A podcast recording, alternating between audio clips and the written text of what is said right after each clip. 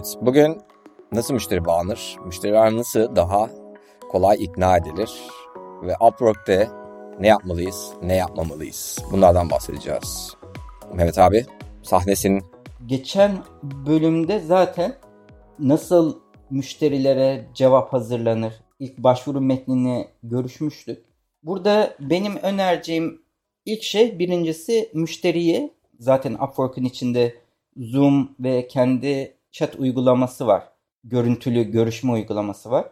Buna çekmeye çalışmak en önemli konulardan biri. Çünkü insanlarla yüz yüze görüştüğünüzde bir samimiyet oluştuğunda kişiyi ikna etme olasılığınız kat kat artıyor. Tabi bu konudaki satış yeteneğiniz, konuşma ve samimiyetiniz iyiyse diyelim.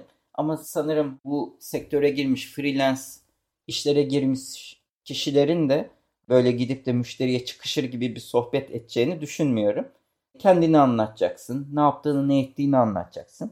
Ama tabii bunu sağlamak için de kişiyle bir video call'la ikna etmek lazım. En önemli konulardan biri o. Sanırım birkaç ay önce Upwork hatta kendinize bir schedule oluşturma imkanı da veriyor. Paylaşıyorsunuz şu saatlerde uygunum şeklinde Upwork üstünden görüşme ayarlayabiliyorsunuz. Ben ondan önce Calendly diye bir uygulama vardı. Onu kullanıyordum. Bakın buradan benim randevu defterim budur deyip oradan baktırıyordum. Şu aralarda da Fantastical diye sadece Mac'te çalışan bir uygulama var. Onun linkine paylaşıyorum.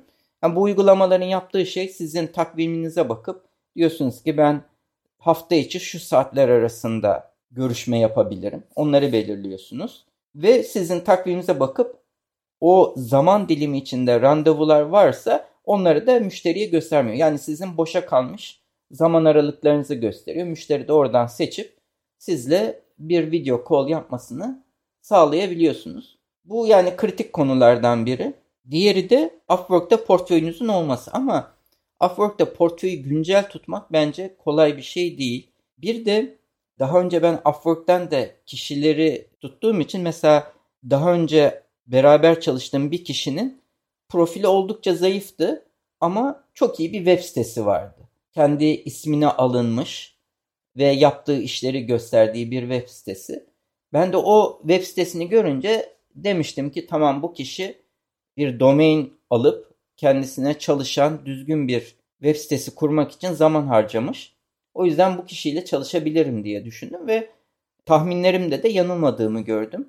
O sebeple bence freelance çalışan bir kişinin kendi web sitesinin olması son derece önemli. Artık eskisi gibi de değil. Çok kolay web sitesi kurmanızı imkan veren Wix, Squarespace ve bunun benzeri çok fazla web siteleri var.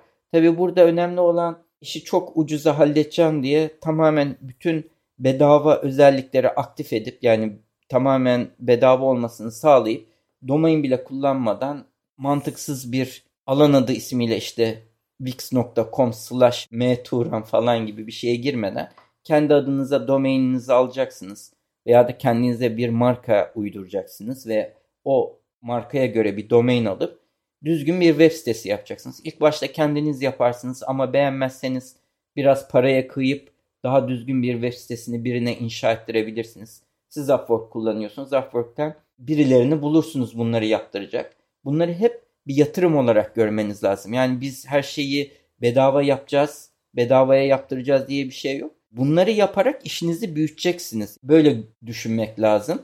Hiçbir şeye para harcamayayım ama işim büyüsün diye bir şey yok. Benim en önemli gördüğüm şeylerden biri işinizi yatırım yapacaksınız. Nasıl bir dükkan için Aa, ben bu dükkanı Bağdat Caddesi'ne taşıyayım demeniz gibi kendi dükkanınızda online dünyada olacak. Bir web sitesi olacak sizinle ilgili bilgileri verecek. Bu web sitesini belirli aralıklarla güncelleyeceksiniz. Yeni işlerinizi koyacaksınız. Tasarımı güzel olacak. Oradan sizinle iletişime geçmeleri için imkan tanıyacaksınız. Genel olarak böyle. Bir sorun var mı Ali bu aşamada? Evet benim var bir sorum. Şimdi dedin ki Mehmet abi Upwork'taki portfolyo güncel tutmanın zor olduğunu söyledin. Neden zor? Biraz açıklar mısın bunu? Birincisi bence o aşaması çok kullanıcı dostu değil. İkincisi çok aşağılarda karıyor. Bence müşteriler de oraya çok bakmak istemiyor. Benim tahminim bakmıyorlar da. O sebeple kendiniz müşteriye bir proposal gönderdiğinizde ben bu işe talibim dediğinizde benim portfolyom işte mehmetturan.com'da veya benim şirketim gibi 35mm.com'da dediğiniz zaman kişinin o mektup içindeki linke tıklaması daha kolay oluyor. Bu sebeple söyledim. Peki diyelim ki bazı müşteriler de sadece iş teklif ettiğinde değil gelip sen bir teklif vermeden işe bakıp seni davet edebiliyorlar. Örneğin Upwork profilinde nereye koymak daha mantıklı? Web sitesinin linkini. Burada zaten portföyü koyuyorum ama şöyle söyleyeyim Upwork'taki benim portfolyom belki 6 ayda bir falan güncelliyorum. Bir de Upwork'ta da iş yaptığınız insanlar bazen mesela kendi web sitenize koymanıza bir şey demeyip Upwork profilinde onu koymanızı istemeyebiliyor. Sanki Upwork biraz daha ucuz bir yermiş gibi göründüğü için orada o işin yapıldığının gözükmesini istemiyor olabiliyorlar. O sebeple de oraya benim işi koyma diyebiliyorlar ama web sitenize koyduğunda da ses çıkartmıyorlar. Soru şu aslında. Web sitesinin linkini veriyor musun profilinde? Profilimde veremiyorsunuz kurallar gereği. Öyle bir şey yok yani. Yok, hayır.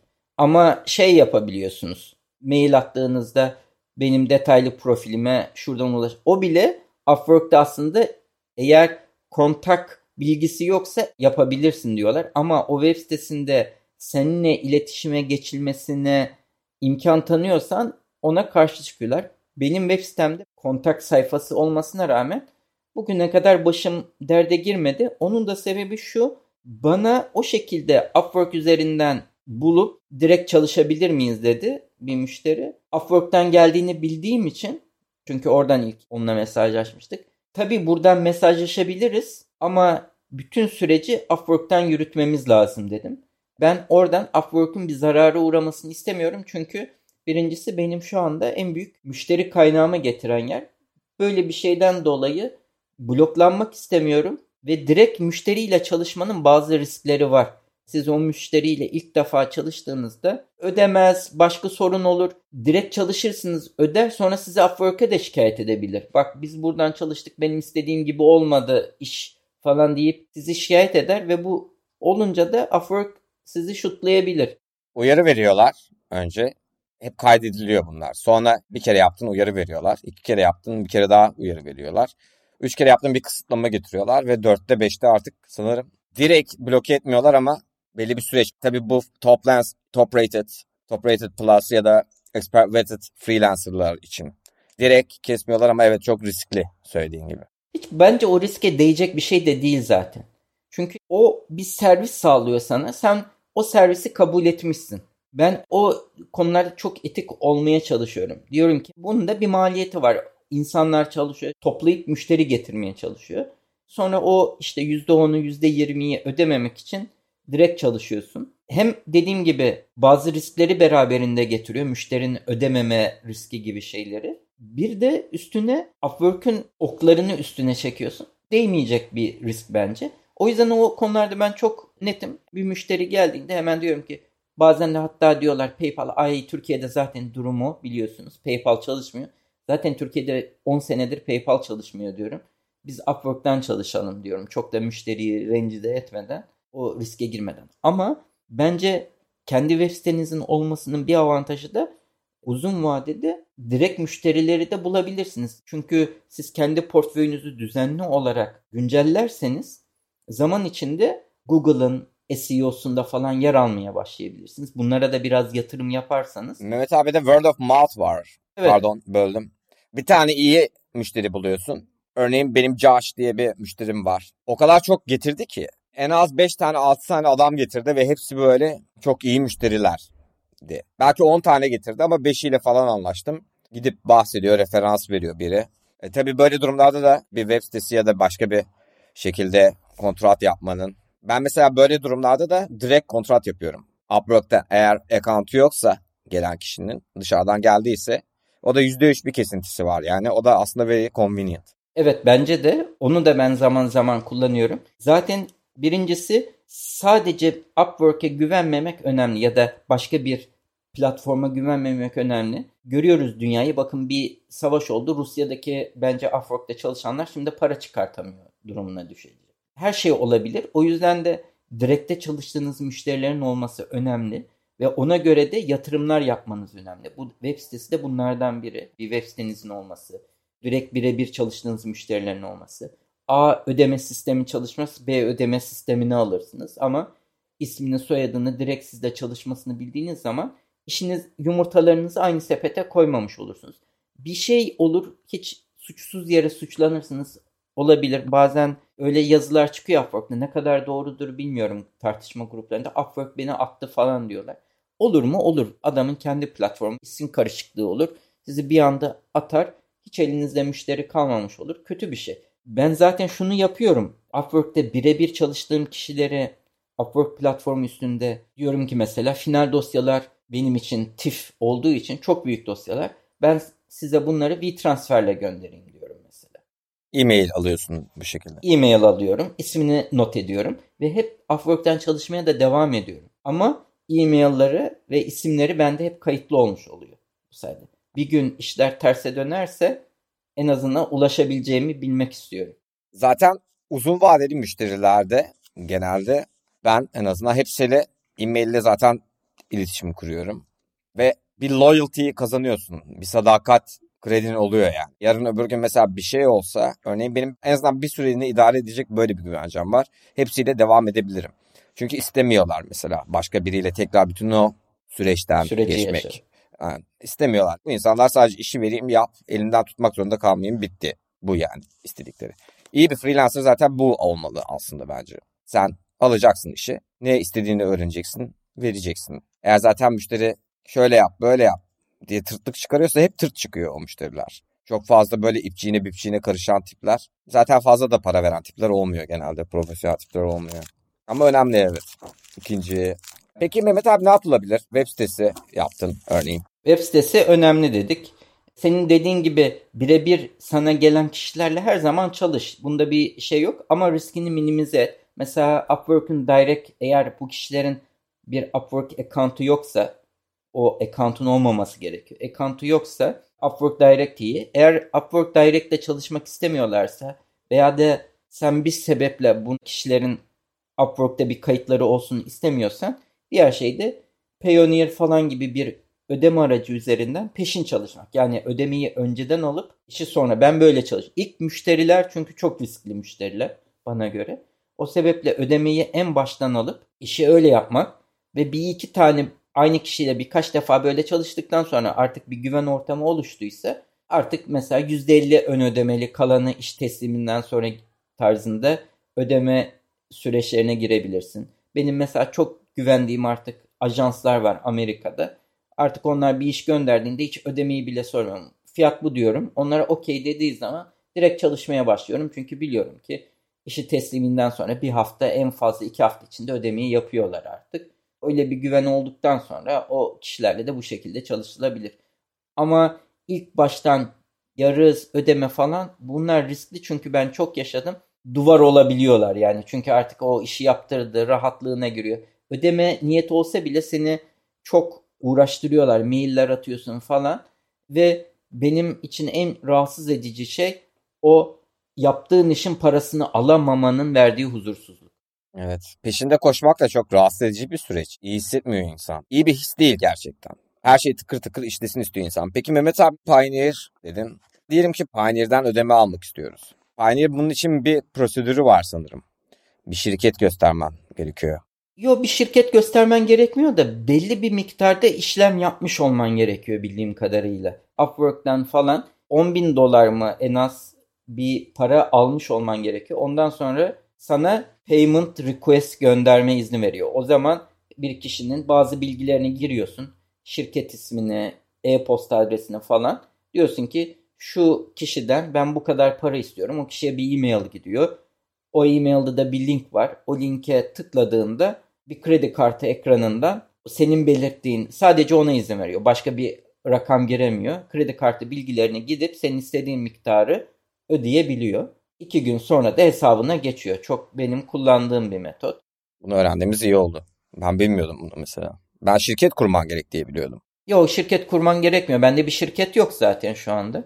Türkiye'de bir şirketim var. Şahıs şirketim ama Payoneer benden o bilgileri istemedi. Sadece belli bir süre Upwork'te belli bir miktarda sanırım para olduktan sonra onu açtı. Şunu soracağım. Böyle değil muhtemelen ama belli bir miktar para kazanmış olman mı yoksa içerisinde Pioneer'in belli bir miktar paranın olması mı?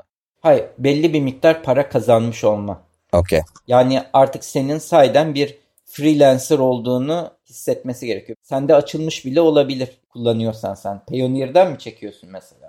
Aynen.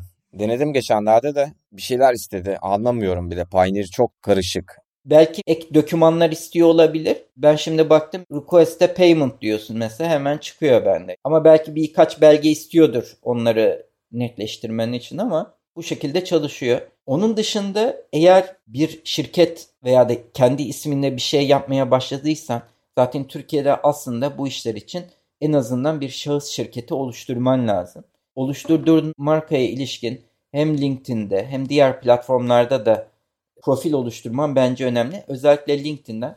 Ben LinkedIn'den şu ana kadar sanırım hiç iş almadım. Ama orada bir profilim var. Hem kendi şirketimin adına hem kendi adıma bir freelancer profilim ve mesela kendi web siteme bir içerik yüklediğim zaman aynı içeriği o profilimin altına da yüklüyorum. Bu işi teslim ettik gibisinden.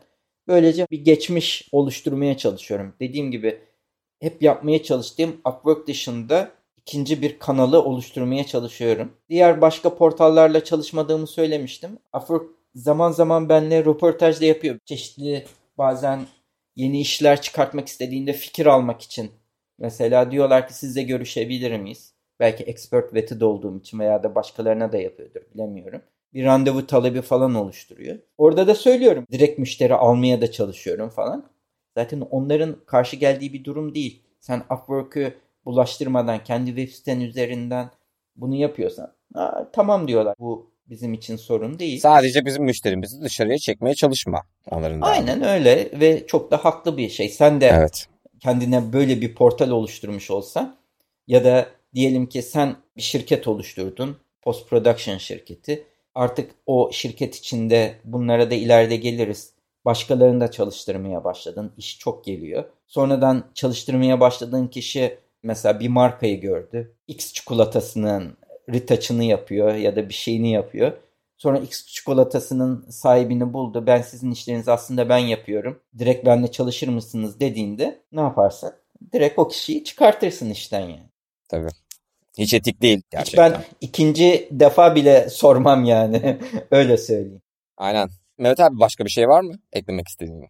Bu konularda yok. En önemlisi dediğim gibi kendinize ait bir web sitesini oluşturun. Başka kanalları düşünün. Hep bunları şirketinize bir yatırım olarak düşünün. İlla her şeyi bedavaya halletmeye çalışmayın. İleriki bölümlerde de anlatırız. Farklı tool'lara, farklı yazılımlara da para harcamaya kıymayın. Bazılarına belki bugün satın alamayacaksınız ama bazı şeylerin de fiyatları çok uygun. En basitinden şunu söyleyeyim. Mesela Upwork'te birisinin mesajına proposal gönderirken veya da verdiği cevabı siz yazarken Grammarly diye bir programcık var. Bunun bedava özelliği de var. Bir üst seviyesine geçerseniz yıllık galiba 100 dolar civarı bir ücret ödüyorsunuz. Ama yazdığınız metni anında hemen kontrol ediyor. Typolarınız yani yanlış yaptığınız imla hatalarını, gramer hatalarını, kelime önerileri falan getiriyor. Sizin yazdığınız mesajı daha profesyonel hale getiriyor. E bu da müşteri güzel İngilizce ile yazılmış, hatasız bir metin gördüğünde